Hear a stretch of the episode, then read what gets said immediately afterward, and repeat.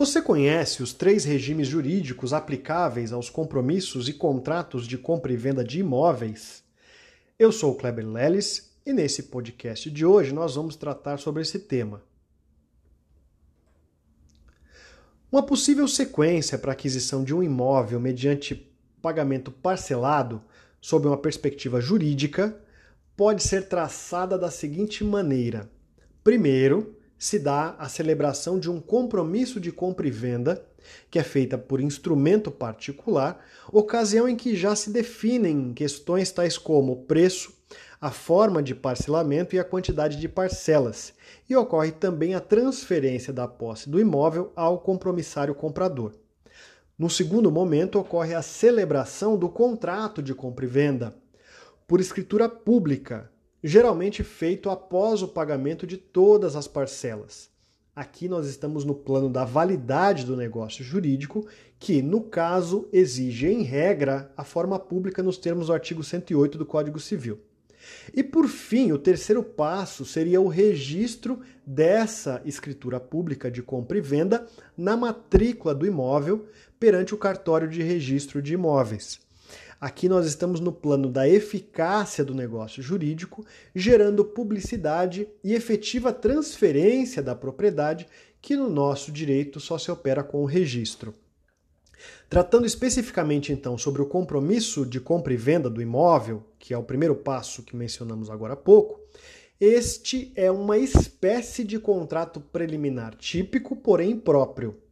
Trazendo uma definição, contrato preliminar é aquele que contém em si todos os requisitos essenciais de um contrato futuro a ser celebrado, com exceção à forma.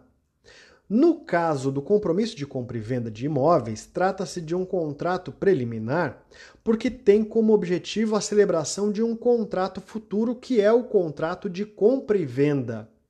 Esse a ser celebrado em regra mediante escritura pública, como afirmado.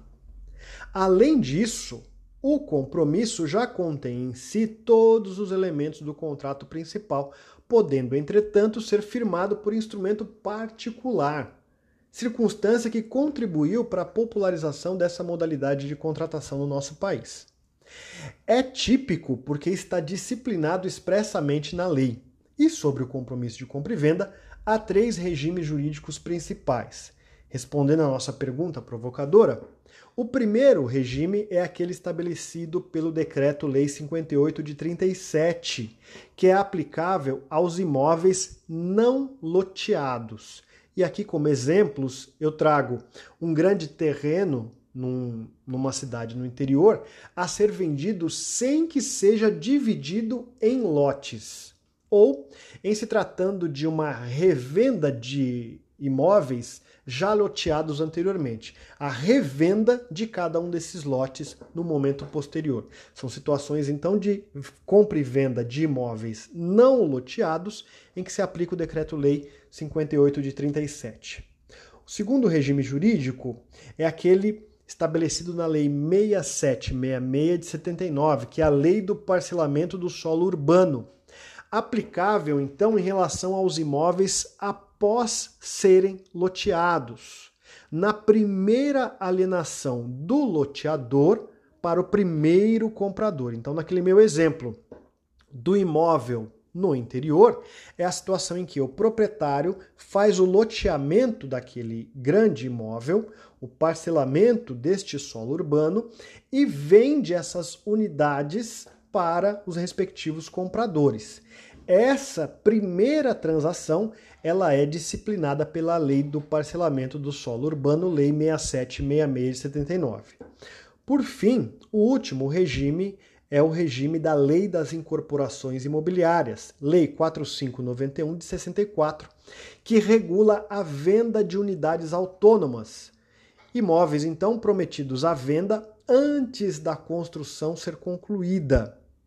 Se já for uma obra com a construção concluída, aplica-se o regime jurídico dos imóveis não loteados. Aqui é aquela situação envolvendo a construção de prédios em que há a venda das unidades autônomas, frações ideais daquele terreno representativas daquele apartamento, daquela unidade que foi alienada efetivamente. O compromisso de compra e venda de imóveis é considerado um contrato preliminar impróprio, porque já contém em si toda a carga negocial, estando presentes todas as cláusulas e, em regra, já há transferência da posse. Pago o preço, a única obrigação que cabe ao vendedor é a outorga da escritura definitiva e não apenas a celebração do contrato definitivo.